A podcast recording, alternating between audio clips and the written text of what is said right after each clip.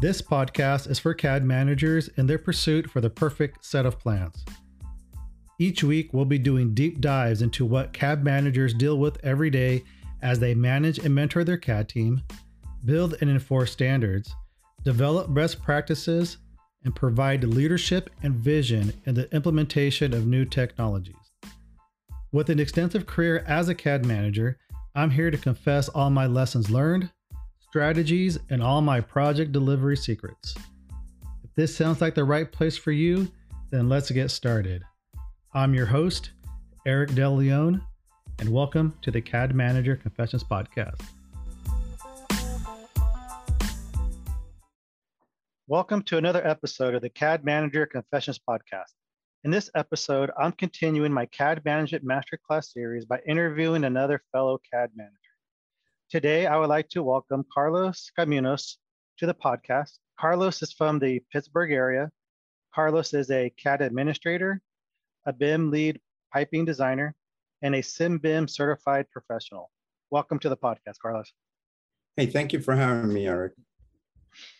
Hey, so before we get into the questions, um, I was doing my my pre uh, podcast interview research, and I noticed that you have a, a U.S. patent. Can you explain what that is and any insights of the process of filing a patent? Yeah, that was actually pretty exciting times. At the time, I was working at Lucent Technologies, Bell Laboratories, Lucent Technologies.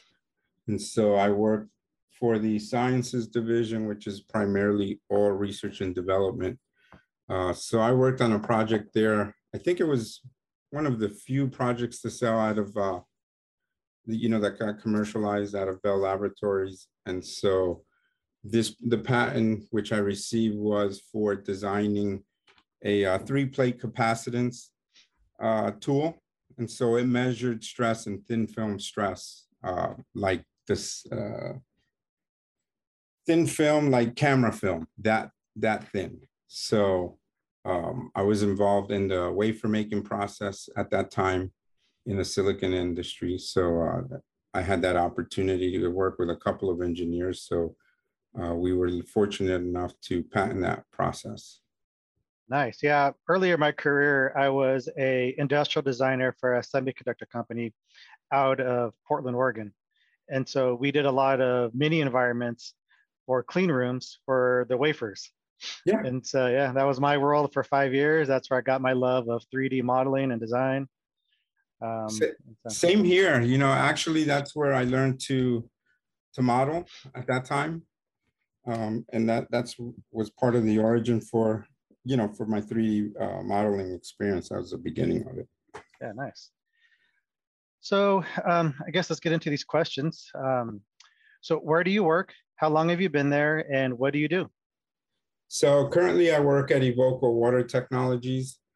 Um, I've been there roughly about a year now. Uh, I'm the CAD administrator uh, for the wastewater uh, Technologies Division, which is one of the uh, three big business units at Evoqua. Um, I was brought in there to uh, help maintain their vault and implement workflows, since that's what I'm known for now a little bit more, uh, and I'll get into that a little bit more. So I support Inventor, AutoCAD Electrical, AutoCAD. Um, I just implemented a laser scanning workflow, so now we, we're starting to use softwares like Navisworks and ReCap as well. How long have you been in CAD management? So I've been in CAD management uh, close to like 15 years now, maybe a little bit more, plus or minus a year. And with all that experience, um, what and my one of my favorite questions to ask is, what is your CAD origin story? Yeah, my CAD origin, uh, going back to Bell Laboratories, um, I, I worked on this pretty exciting project where they needed to create drawings. And at that time, they offered us the, the opportunity to go learn a 3D CAD package. At that time, I learned uh, Pro Engineering, Pro Engineer. And uh, that was the software package that was adopted by our group because since it did become a commercialized product, they needed to better document things. Um, and at that time, believe it or not, they uh, they were so ahead of their time. That facility. I mean, it, it was one of the leading research institutes in the world at that point, that I was involved not only with the 3D technology early on, um, we, we had to pay attention to data early on because we knew we were going to transfer the technology at some point. So capitalizing or getting as much data on the equipment was important early on. So that's really where my, my CAD uh, beginnings were. So what did you mean about you, uh, you, you guys were positioning your guys' self for that data transfer? Can you explain what a little bit more about just that, that insight or the, sure. the positioning for that? Sure. So what happened was, is once uh, the project was, uh, it was well established, it was moving forward. There was no lack of funding anymore. Uh, there were already, I believe, there was a, a, consortium being developed to own the technology. So, so we knew that the project itself was going to be sold. So at that point, once we got out of the prototype stage and started like uh, not the not the prototype, actually the proof of concept, and moved into the prototype stage, uh, that the documentation needed to be different.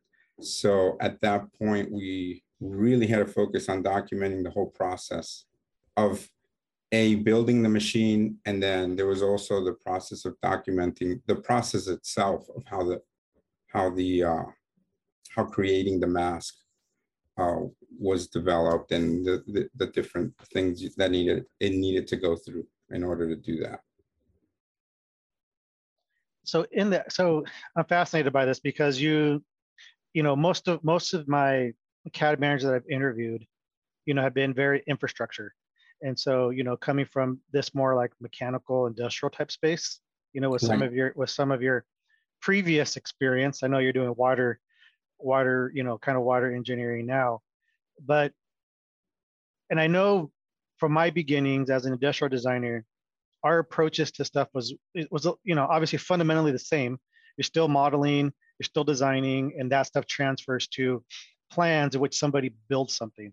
But it sounds right. like you, you the process of which of your early beginnings was a little bit more in depth. How do you think that experience kind of positioned you right now as a as a cad manager as a as a designer you know, how did some of that help you become who you are today?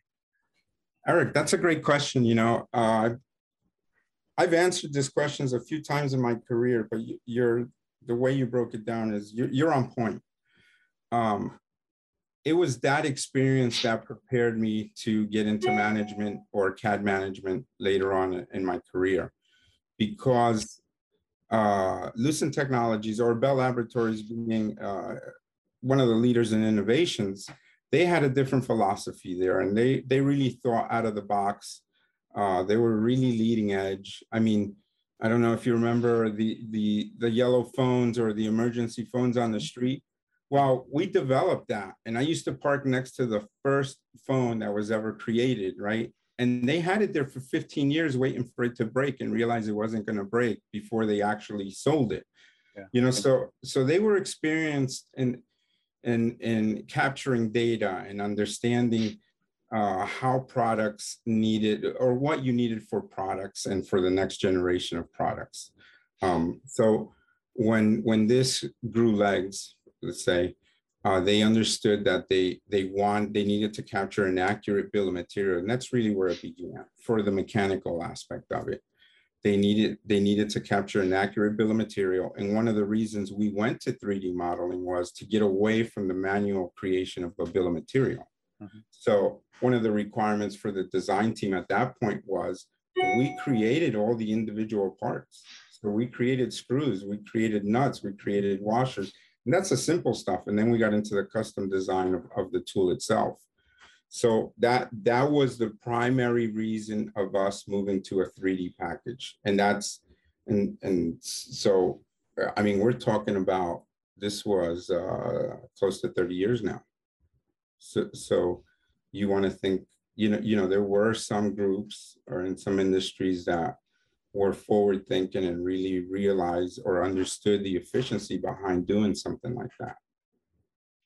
Yeah, I again, in my early days, um, that's what I always found very beneficial was the fact that just like you said, right? We did these mini environments for these clean rooms. And so, you know, like you said, every every um, leveling foot, every vertical framing member, every screw, every knob, every handle, right? And it was a part of our inventor model.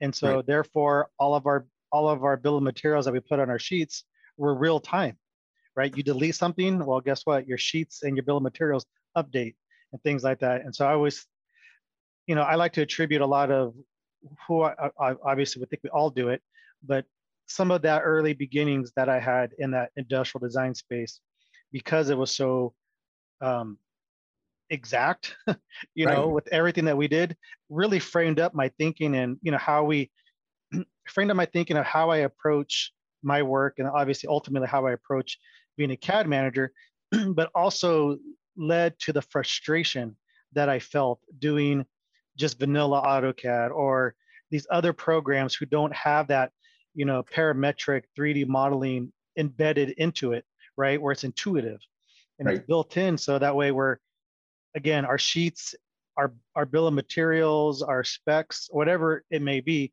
is all based off of the 3D model that we started with. Correct. I mean, you know, the more I think about it, you know, a lot, I've given a couple, couple presentations over the years and uh, one of my presentation was, I actually called it, you know, BIM start begins with a BOM, mm-hmm. you know, be, because it's the essence of almost everything, you know, that, that the bill of material is going to feed into your SAP or, or into ERP and your bill of materials was going to transfer over or a different level of your bill of materials going to transfer to uh, asset management, you know, as later on as these things started to evolve. Um, yeah, for me, for me, that experience was critical uh, and has been probably the largest influencer throughout my career. I always think back on how well thought out they had this process, right? And, and it was a unique experience. I worked with a lot of PhDs, a lot of uh, really genius level uh, people. And and over the years, like you, I was frustrated with CAD too. Sure, I got hired as a as a designer to use AutoCAD, and I got you know, and you have to you have to do it because that's a job, right? But, yep. but, but then you look for those opportunities where you can continue to grow uh, your your both educationally and experience, you know, to develop 3D modeling and what it can do for you and develop more efficiencies along the way. Um, and and that's you know part of the evolution, I think. What are some of the challenges that you've ran into as a CAD manager, and what actions have you taken to overcome those challenges? Yeah, so so the biggest challenge for me as a CAD manager, and especially the type of CAD manager that I am, uh, because I really like to push technology. I really like to make sure we capture relevant information. And so in a lot of places, now I'm developing this uh, this um, I'm being known for going into older uh, culture businesses and converting them more to up to date standards, right? So the biggest challenge for me is trust. And it's multiple levels, right? It's not only the designer trusting me that the new process that I'm implementing is going to work, it's also trust that in the long run, it's going to be more efficient because I don't think any designer wants to do work twice or wants to increase their budget, you know, and that's the focus. Everybody wants to be lean, you know, and, and that's part of the reason we'll get into that as we go on. That's why BIM is becoming more relevant in the industry, right? Um, and then explaining it in many cases, presenting to upper management how this is going to change and how this is going to help you change and how it's going to help your numbers, right? Because early on, it's it's always about the numbers, right? Why are you going to do this? Because because it'll save us 10% in a year, you know. So so that that's where you begin. And uh, that that's the biggest challenge for me every time is trust, you know. So because even when you get hired, even now with my experience and my background, you know, you go into a new place, somebody's got to trust you because why did they bring you there, right? Yeah. Yep. And and then you have, you know, you have there's a, a period of time that you don't show anything, you know, until these things start working themselves out, you know, and, and so it takes time and it's trust. Trust is the hardest one to, to overcome, I think. Yeah, I I'm new to my position here here at Halff. I've been here for going on eight months. Um, moved my family from Oregon to Texas for this opportunity, but we're just now. You know, I've put my due diligence in the last few months, and and just now we're on the brink of implementation of you know fact finding due diligence and action this is action this right. is where the action happens and i i agree. One of the things that i think in order to be a i call it change agent in order to be a leader in order to be one that drives um, new ideas new standards new workflows is trust. Because like you said it goes time when you, there's nothing happens. And so for me they you know they they saw my resume. I you know i was explaining my truths the things that i've done in the past.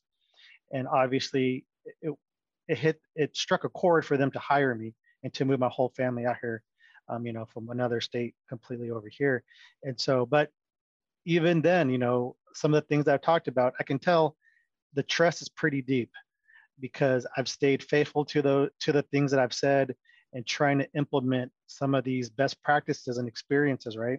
That right. we have that that shape us, that help us get to this point to be able to help companies move and pivot and go in different directions. Yeah. What is one thing you wish you knew earlier in your career that you know now? Oh, I wish Oh, not to take things personal. That would be the biggest one for me. Um,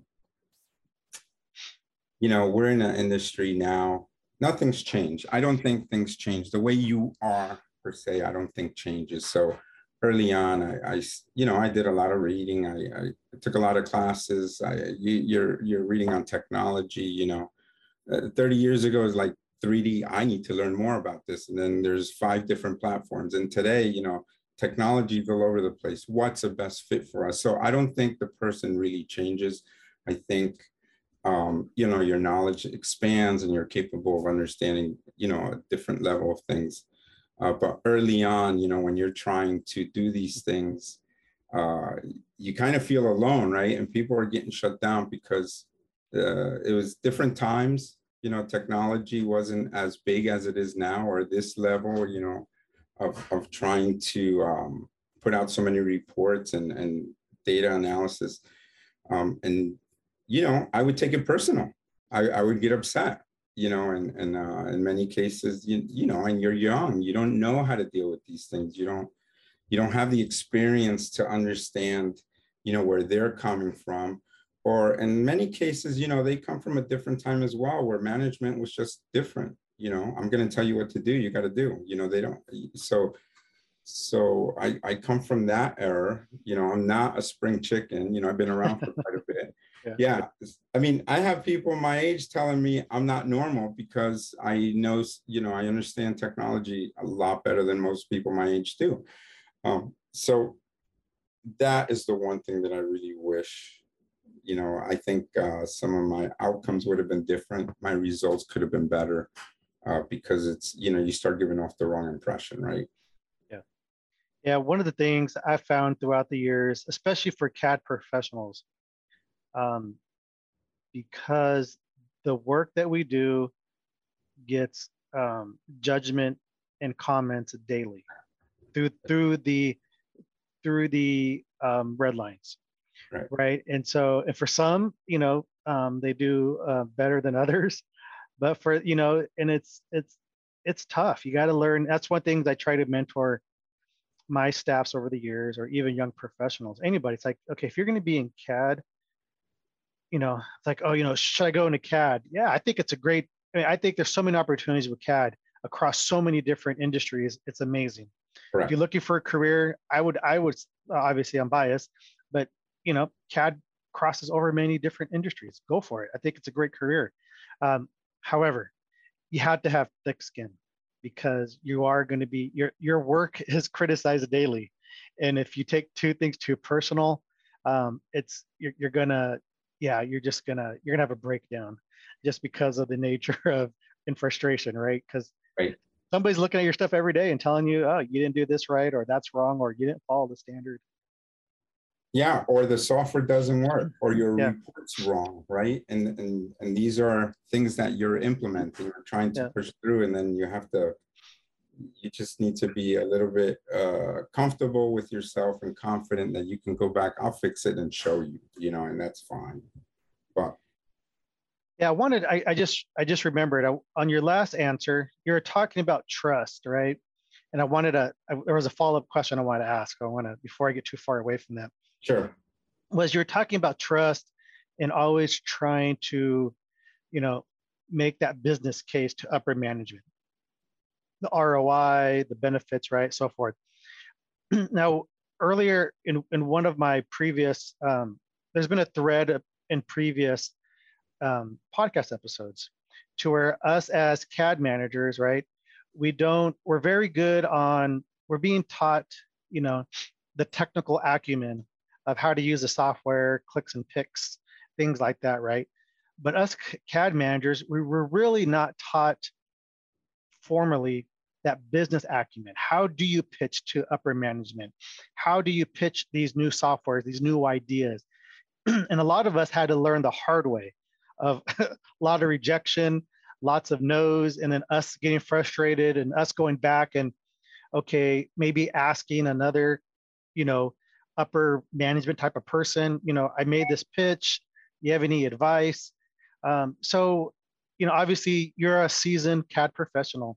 And so I'm, I'm pretty sure you've seen it, done it, you know, throughout your, your, your long career.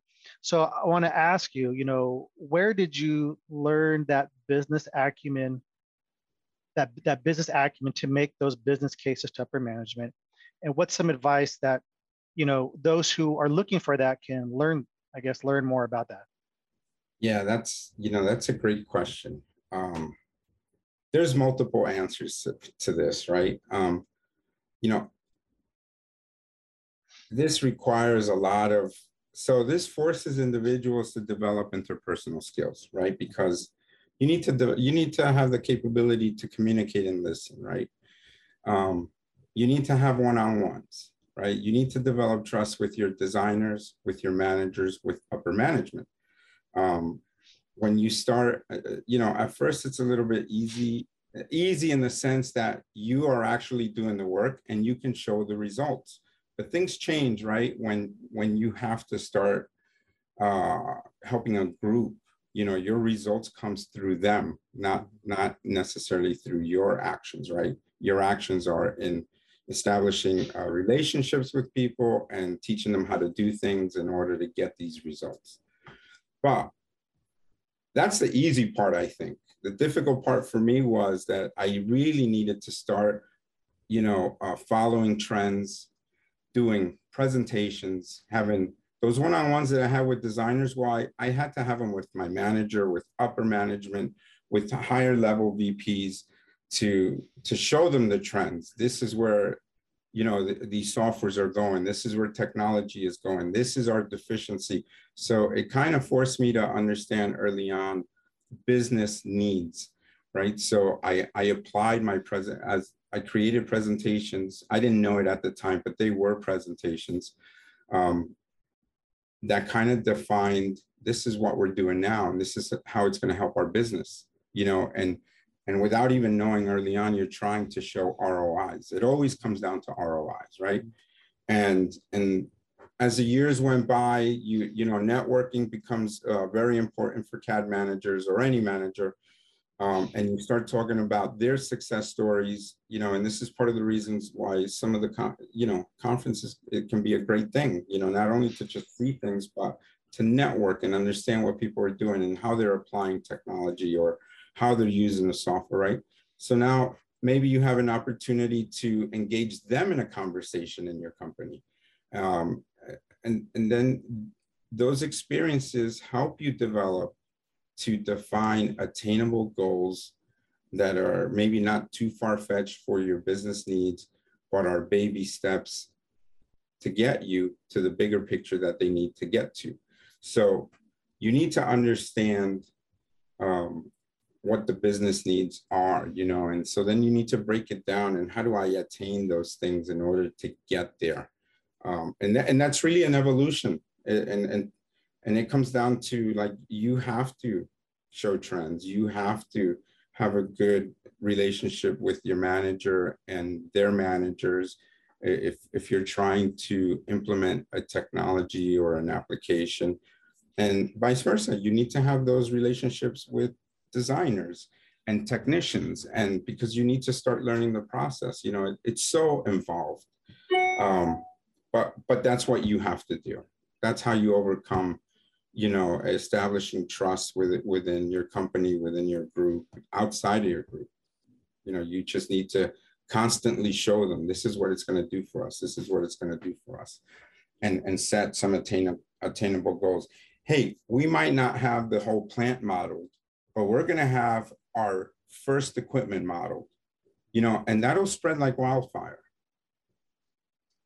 Yeah i agree. I mean one this that's the kind of the backstory to this podcast right is you know i'm just trying to create another you know um, another venue for cad managers cad professionals up and comers anybody in the cad community is looking to to learn more about what it is to be a cad professional to be a cad manager that's the heart of this podcast and the heart of these masterclass series that i'm running right? I just you know of course i could talk all day you know if i needed to but hearing like stories from you and the others is just and the, all the different walks of life the different industries we're in i mean to me this is just uh, you know it's a it's a great it's a great opportunity to learn.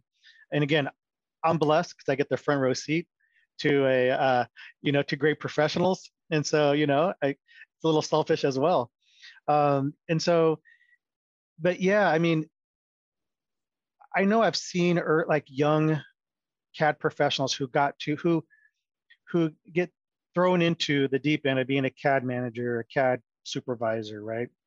And I think, and again, you can correct me if I'm wrong, but I, I think sometimes when I see them not succeed, I, I think their ambitions are, are correct, right? Like you said, right? We we're we know the trends, we're you know trying to you know um, trying to do the right things, trying to make sure the technicians, the designers were, were communicating to have the right tools. But I think sometimes a little bit of experience goes a long ways of being able for them to be able to have that thick skin to how know to present to upper management, how to communicate, articulate things in a little bit better way where it doesn't come off, you know, whiny or I'm not getting my way, right? And so, uh, but I don't know. I think I think for some of the things that we do, unfortunately, experience is, is the best teacher, right? It, it is. It helps. It helps, right? I don't. I think, you know, and and I wish I had uh, something like this when I was younger and I was trying to do different things, you know, that I could reference, you know. So I think what you're doing here is is incredible. Thank you.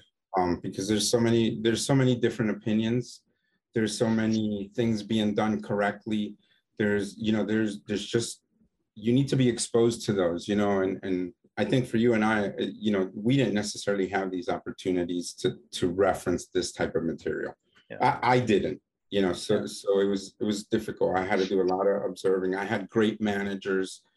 Um, i had a lot of people who took me under their wing uh, and guided me in in many ways right? But um I think what uh, uh, also what what makes it even more difficult today is, I mean, it's clear that that CAD management is a career. It's clear that CAD tools are necessary. You know, technology is here and it's making a difference, right? And that that wasn't as evident before, right? Um, but I do think that it's still there's a big hurdle because the software is so abstract. You know, we we deal with a lot of people.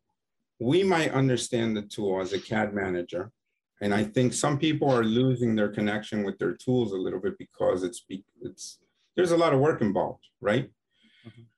But then there's people, let's say above us or even parallel to us, they have no idea what the tool does you know, they'll start referencing us as just another software, just a CAD jockey, just, you know, there's tons of, of things. They just want to see the result, right?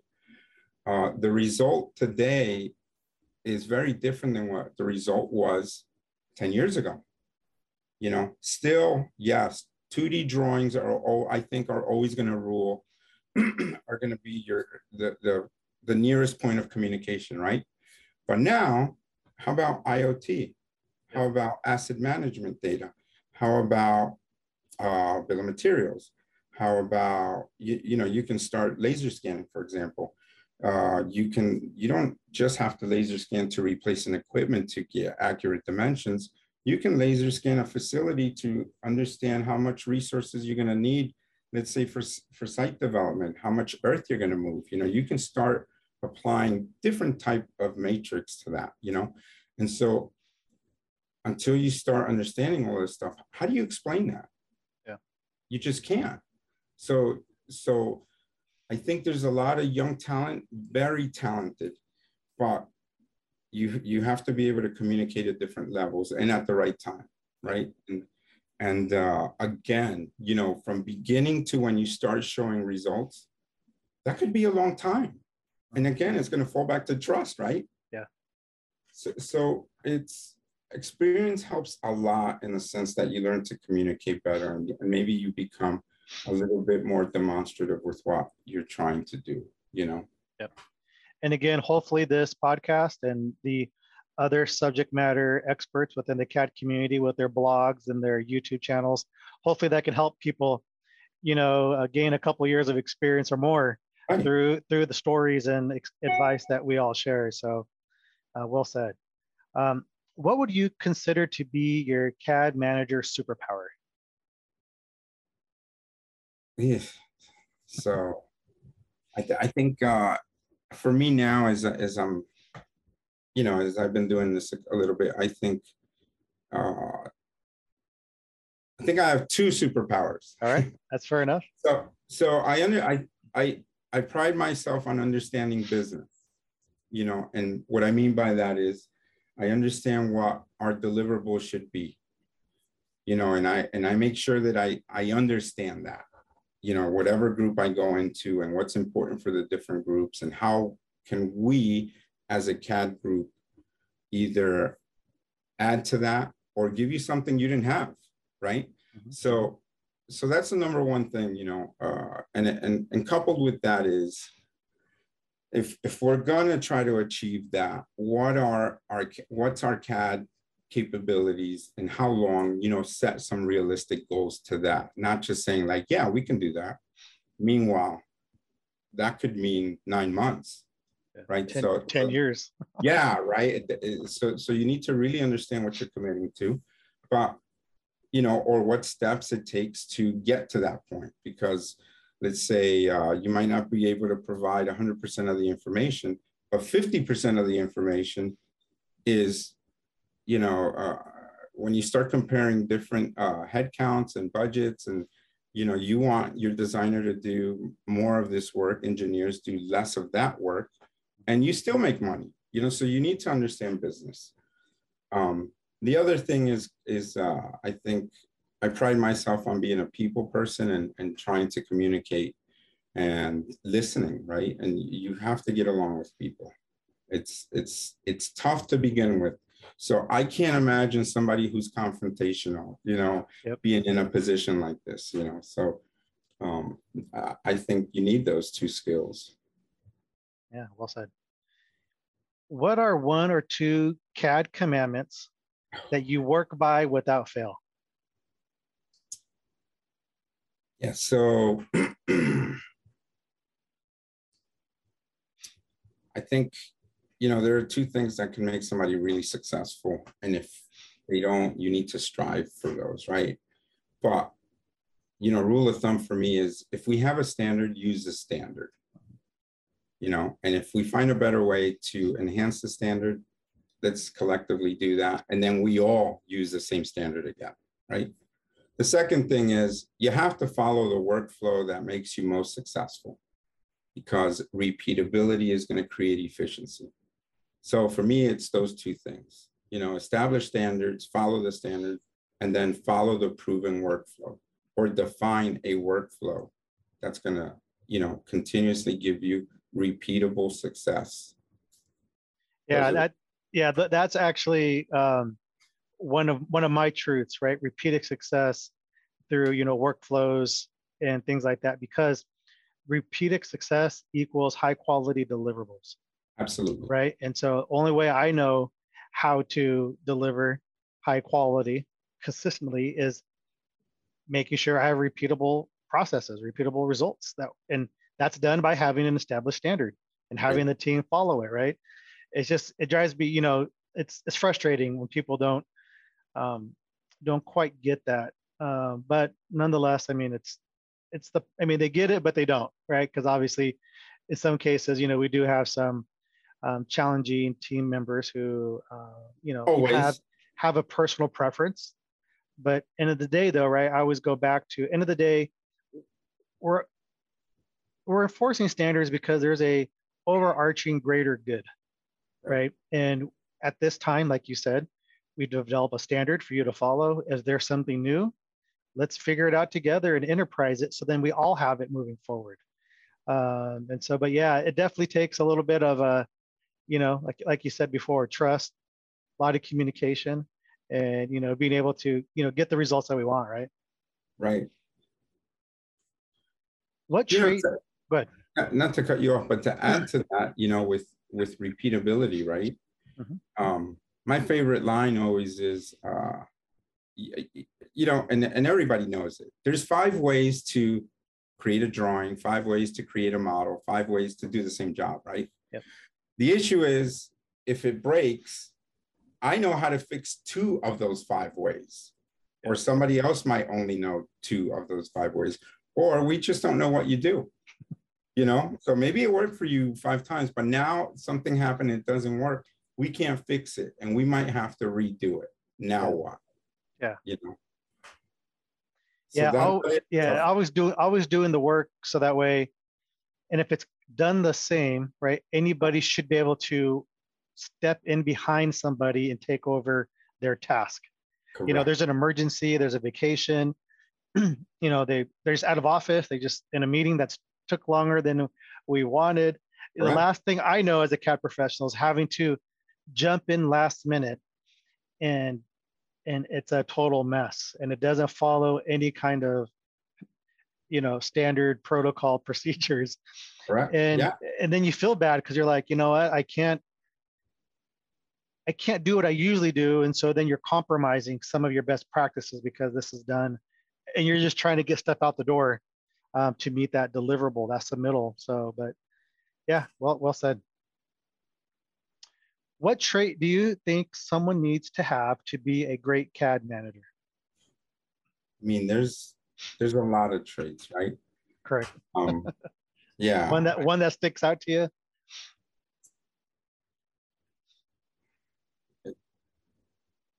You know, um, we we talked about a few traits, right? We talked about communication and listening. You know, those are all traits, right? Uh, teamwork, you know, because at the end of the day, you're doing it for your team. But I think, I think when you start getting to management roles, I think what what's going to separate you um, is really your decision making and accepting responsibility for your decisions, right?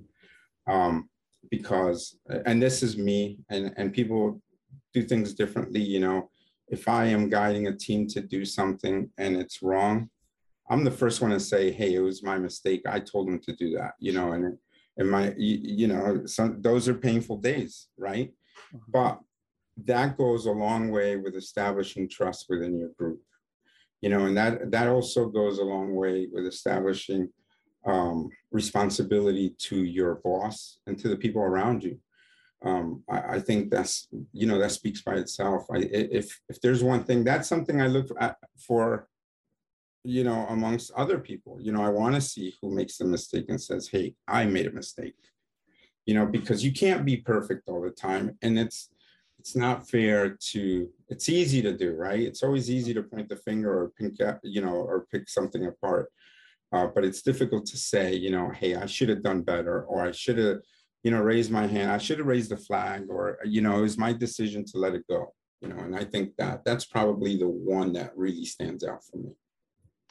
Yeah, accountability goes a long ways, right? I mean, I know I've had to own up to a couple of things in my career to the point where I talked to my wife about it. She's like, "You're crazy." I go, "It's the I have to man up." Yeah. I mean, I, I, you know, end of the day, like you said, right? It, it ultimately, when you're the boss, uh, a lot, some decisions, you know, regardless if my team just say went rogue or somebody didn't follow through, um, you know, yeah, at the end of the day, you know, that's one of the big things I tell people. If you're going to get into this, into CAD, you know, CAD management type of stuff, um, you know, it's it can be tough. It's you know, it can be tough sometimes, and especially in those moments, right? But um, yeah, I just I think that, like you said, I think that went a long ways for me. I manned up to something that that didn't happen the way we that we the way I thought it should have happened, or um, right. and stuff like that. I had, I had to own it, and you know, I was, you know, I, I had a couple people very upset with me, and but as I were, were upset with me before I did that. Maybe me rephrase that. I changed the narrative in how they viewed me and what I was doing a little bit different because, you know, um, I manned up. We had to talk about it, apologized, and you know, and I did, and I gave the um, the steps of what I was going to do different moving forward right. to ensure that that wasn't going to happen again. Again, accountability, but it went a long ways, and that our relationship, you know, was was different in a positive way, you know, yeah. moving forward. Right. I think I think in those situations, especially as you start uh, being involved uh, managing people and, and being responsible for things. I think, you, you know, that's twofold, right? You made a mistake. Okay. You acknowledge your mistake. Then you're, you know, as you said, you're, you're, you're responding with corrective actions, right? Because you're not going to do the same thing. Um, you recognize the issue, you know, uh, sometimes you recognize it ahead of time and you have to raise the flag and that's a, a difficult decision to make. And sometimes you just don't see it coming and then, you, you know, you, you have to, like you said, man up. But you provide corrective answer, you know, uh, a, a path to to not repeat that again, you know. Yep. Yeah, it's tough. I mean, and especially when it's easy when it's or easier to do when it's something that you did that was your decision. What's tough is when it's still your responsibility, but it's one of your team members. Right.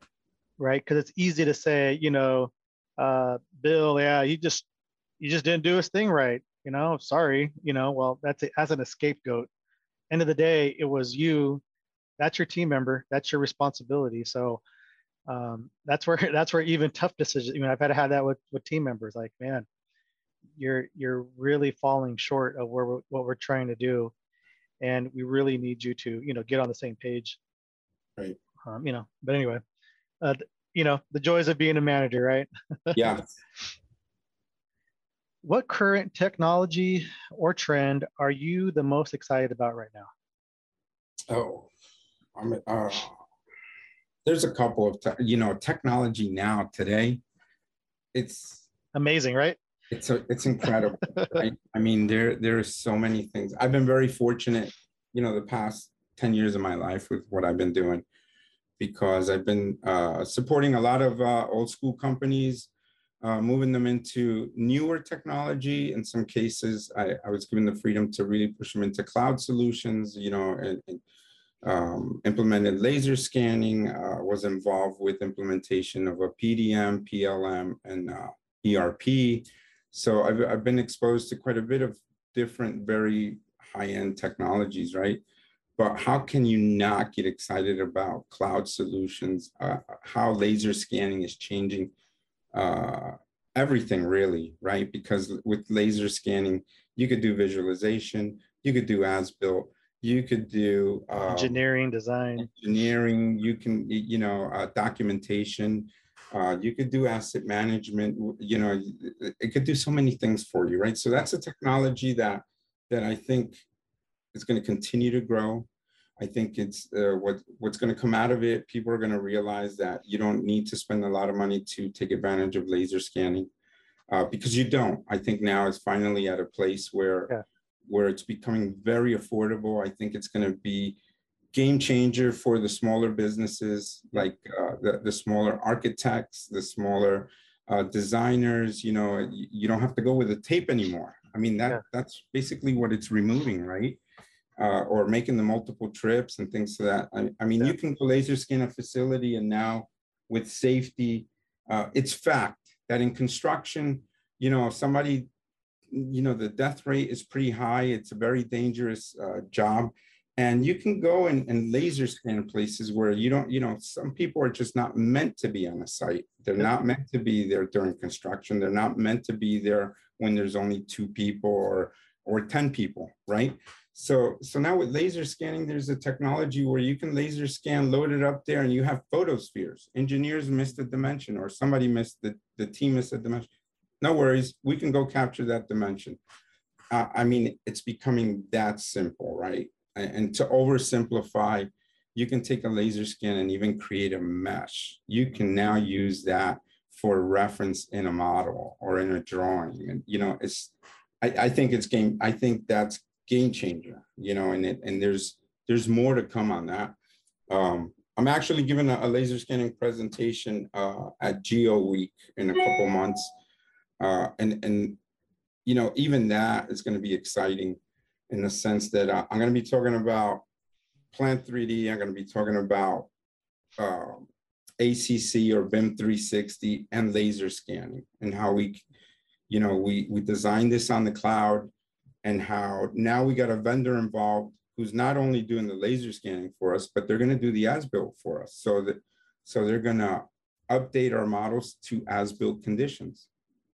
Um, and and in that that presentation, even the laser scanning company is going to talk about how they handled a very large area scan, which is innovative in, in itself, right?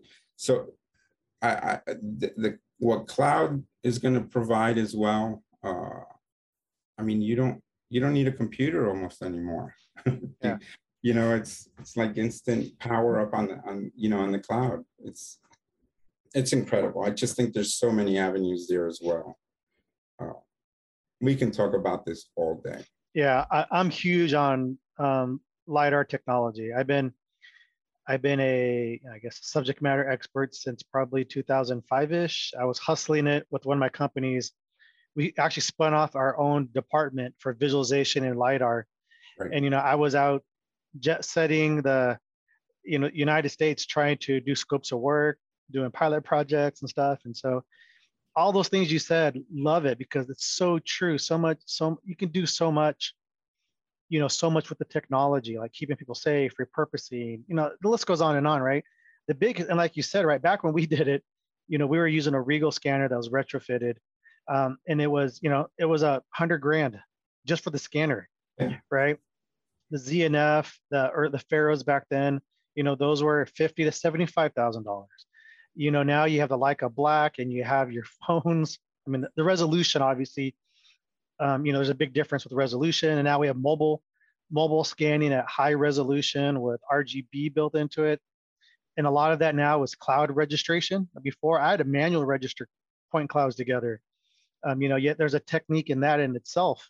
Right. Um, and so it's just it's fascinating, you know, where we're going. And um, you know, now you know you see movies, right? Um, whenever there's a tactical scene of a movie and they're trying to you know, quote unquote, raid the castle or the drug house or something, right? Uh, I just saw the new James Bond movie and they had LiDAR, you know, they had LiDAR in there. And it's just crazy just how, uh, you know, mainstream it is, how it's finally getting affordable into the hands of a lot of people. Now, on the flip side, I'm still amazed at how how many people still don't know what lidar is. Yes. Even That's... in the AEC industry right? Yeah, I mean, and I mean, things like that, right? Am I? Have you ran into that as well?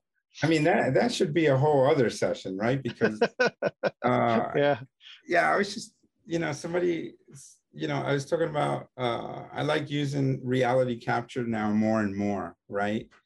Um, and and how do you explain? You know, people are like, "What what is this lidar?" It's well, let's think about reality capture, right? Yeah. I feel old culture, old school companies um, and I'm like, it's here. This is real reality capture.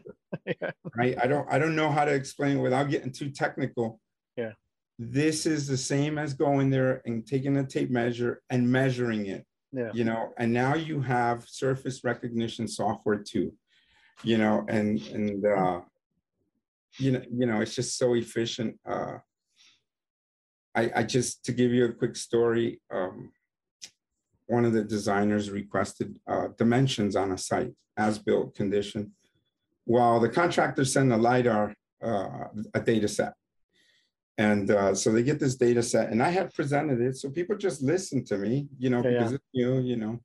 And one of the PMs says, Carlos knows something about this. We need to get him involved. So he says, Hey, we got we asked for dimensions, and they send us this. I'm like, Oh, that's great. Yeah. You know, the designer, you know, we have some very talented designers, but but he's like 60 years old, right? But you, Yeah. you yeah, you can, you know, some of the knowledge these individuals are carrying is, is unbelievable. Yeah. So he says, it was very simple, Carlos. I just needed two dimensions. I go, that's what you think, but you're never going to need another dimension. He's like, what do you mean? And I go, let me show you. Yeah.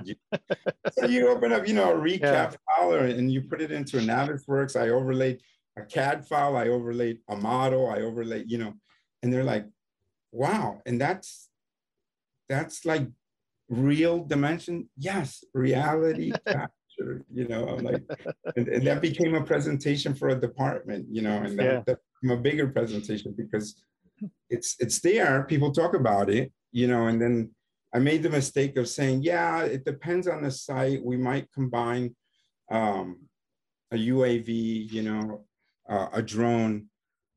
And they're like, what do you mean? And I was like, oh, how do I explain this one? Right. and, and, so I had to explain how you combine these technologies to get Yeah. Yeah. uh, explaining shadows and things. Yeah. like that. Uh, uh, yes, the, the lack of, of the Awareness. Awareness. Yeah. awareness, you know, of understanding of what I can do to you. It's, but, but let me tell you, I, I went to a laser scanning conference years ago, and I think it was SPAR, and it was relatively small. A lot of laser scanning technology when I was thinking about implementing, tech, you know, the technology at work. Um, but even the professionals themselves, even though they have, it's a specialized talent, right? Correct. Yep. you need to understand some some different things. They didn't know how to apply it then, but they Yeah. knew it's important, right? Yeah. Like you, I would go and see this. I'm like, oh my god, we could, uh, you know, we can. So have you scanned facilities? I remember that still wasn't a thing yet. Well, we can, and I'm like, oh my god, how about as built red lines? Yeah. Right. How those are never accurate. How about we go laser scan a facility? Yeah. after it's built. You know, Yeah. like anyway. yeah, I always thought so kind of little side story. So earlier, so within five years earlier in my career, um, we were the company I was I was with had a partnership with a, um, a company at Salt Lake City that had some laser laser scanning technology. And so what was cool was I got to basically go with them to all these Shashtos, AASHTOs, all these industry conferences, right? And so um, because one of the things, like you said, right, when the vendor is trying to sell you their tool, you know, now I think they've done a lot better of getting specialists within their groups to be a part of their sales team or an extension of the sales team, right? So the group really liked when I went because I was able to, like, if you came to the booth, oh, that's a cool scanner, that's cool technology. They would talk to you about the technology, how how it's used, and even though I could speak to it, but I let that I left it to them. And then when it came to the real world, real world application, that's where I stepped in. Right. Right. I'm here a, you know, CAD professional, kind of, you know, within the AEC professional, subject matter expert. And so, you know, I say, hey, we used it for this, this, and this. And myself, I see the vision of using it for facilities and this, this, and this. And then the light goes off, and they loved it because it was a good yin and yang. Uh, but you know, now I think they do a lot better in most cases, right? The vendors do a lot better because now they have people like us that sit on their teams that help make it more relatable to those who come up and go, okay, so what what does this do? What's you know what's a point cloud? Uh, How you know what are these points and how do I measure and what happens in the gap between the points? You know and things like that. You know, so it's yeah, interesting times. It's great. It's I don't know, man. I I just did a podcast um, earlier this week and you know just talking to another CAD manager and I went, the same thing like you and I, man. It's like, you know, came to this question and it's like, it's a great time to be alive with all Oh, the yeah. technology that we have. There's so much going on. You just need to, you know, be aware and, and what makes business sense for you, right? right? What are your thoughts on the future of CAD? Oh, I, listen, I think uh, more than ever, uh, CAD is, is, is going to be the foundation for, for businesses. Um, It's going to be a service and, and it's also going to be for bigger companies. It's going to be the foundations to what they do. Um, Because it's changed, right? So we are now modeling. Uh, In many cases, we are, we are providing um, very uh, workflow specific training to our people. You know, people that become uh, they truly become irreplaceable, right? Because you can't you can't just find people that will come in there and who can model and who can create a drawing to your standards and who can actually open up, a, let's say, a laser scan file and actually understand what they're looking at, or or maybe create an intelligent Navisworks model. You know, so so we're we're our designers are becoming much more talented. Uh, they're much uh, what's much more diverse, right? Uh, designers are becoming uh, understand different um, disciplines, right? Because we're no longer uh, looking for a piper or a, an equipment guy or a concrete guy. No, now we're looking for guys who can do more things. You know, so so we want them to be familiar with more disciplines.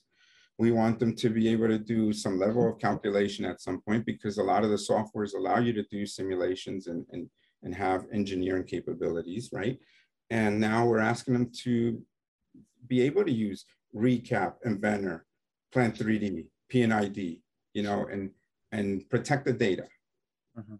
You know, so so there, uh, you know, some people would say, "Well, it's much more simpler," you know, ba- back then. But the reality is that if you compare budgets then to budgets now, I- and and I always preach this, and I have presentations regarding this, is we might be a little bit less on budget, right? So I'm not promising you that our budget's going to be less. What I'm promising you is that we're going to now provide you an accurate bill of material.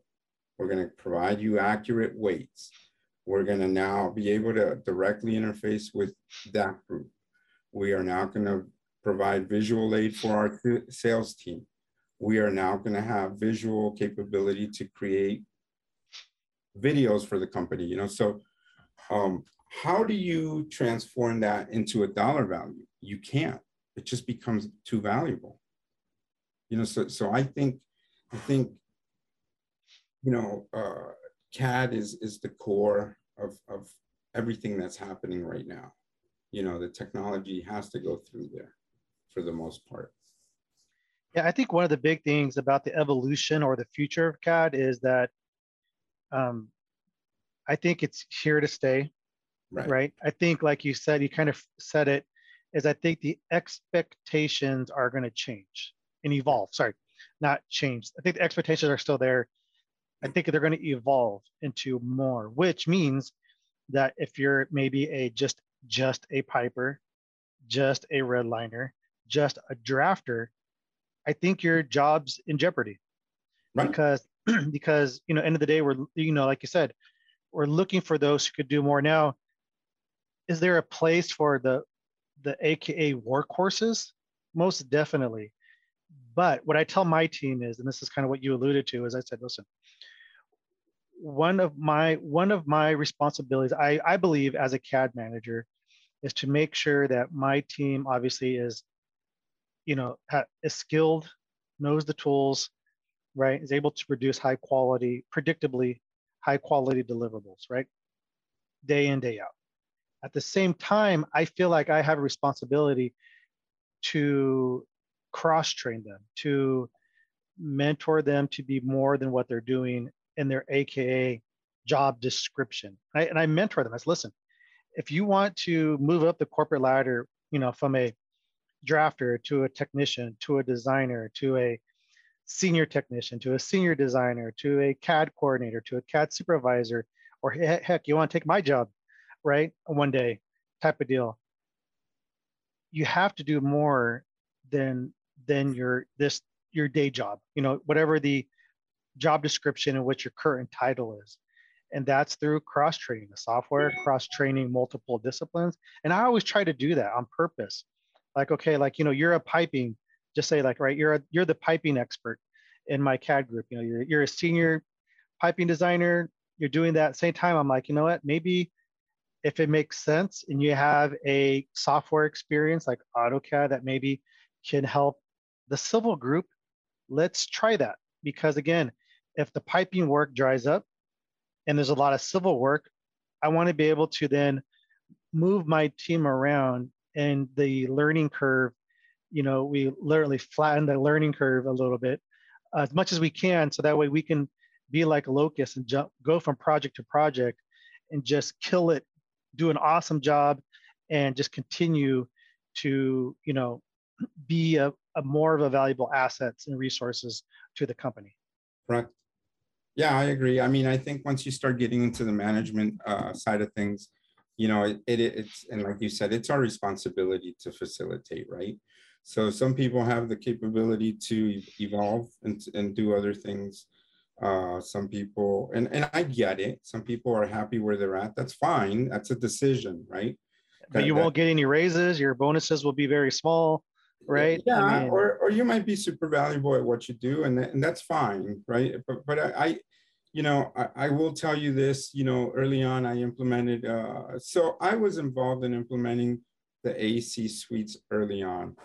And uh, I gave a presentation on that. And, you know, I had, you know, I live in Pittsburgh. It's a little bit uh, blue collar mentality, right? People just want to do one thing and stuff. And we kind of changed things a little bit how we did. So so we did P&ID, we had pipers, you know, piping group, we did mechanical layout. And then so we incorporated Plant 3D, P&ID, and Benner, and we had MEP in the house. And, and I don't know how I did it, but it worked, right? Yeah. So so we were delivering projects with utilizing all these tools and and um, you know, it's just business. One day it wasn't going well, and people started getting laid off, right? Um, but but during that time, I, I gave everybody the opportunity. You should learn this. You should be able to do this. You should be able to do that. So so some really took on to it. And uh, listen, I have feedback like the day after. You know, Carlos, you know, I know that you weren't happy. That I I know that you thought that I wasn't happy, but hey, I I got let go. I got a job in two days. I mean, there's no better reward than something like that you know that that they can continue to to you know because at, at the end of the day we're just trying to help everybody out right? Correct correct. And, and that's you know work is there every day. So so i mean what we're all trying to do is become better human beings and try to help each other out right? Yep. Agreed. Where can the cad manager confessions audience follow you in your journey? I'm very active on linkedin um, you know, I'm on Twitter as well, but I, I think LinkedIn is really where I post a lot, uh, most of uh, my stuff, uh, what I'm working on, who I'm collaborating with.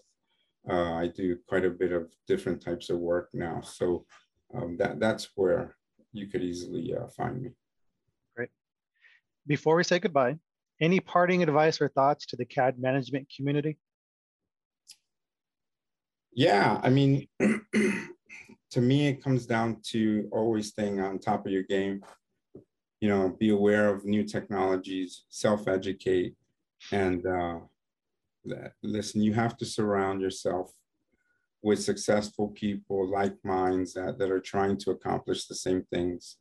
Um, it's it's just good support and it's good influence in, in what you do. You know, networking is important. And, uh, you know, Gandhi made a statement that I, I really do live by, uh, that I repeat a lot, you know, and it says, you must be the change that you want to see in the world.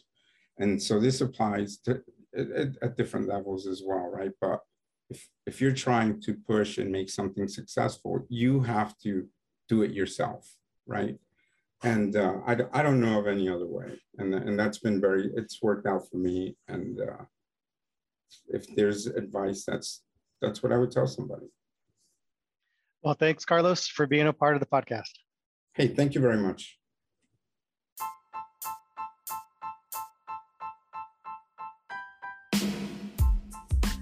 Thank you for listening to today's podcast. If you found the things we talked about today valuable, I would be honored if you would subscribe and or leave a review. Until next time, continue to challenge the status quo, be the leader you wish you had, don't be afraid to step into your greatness, and good luck in your pursuit for the perfect set of plans.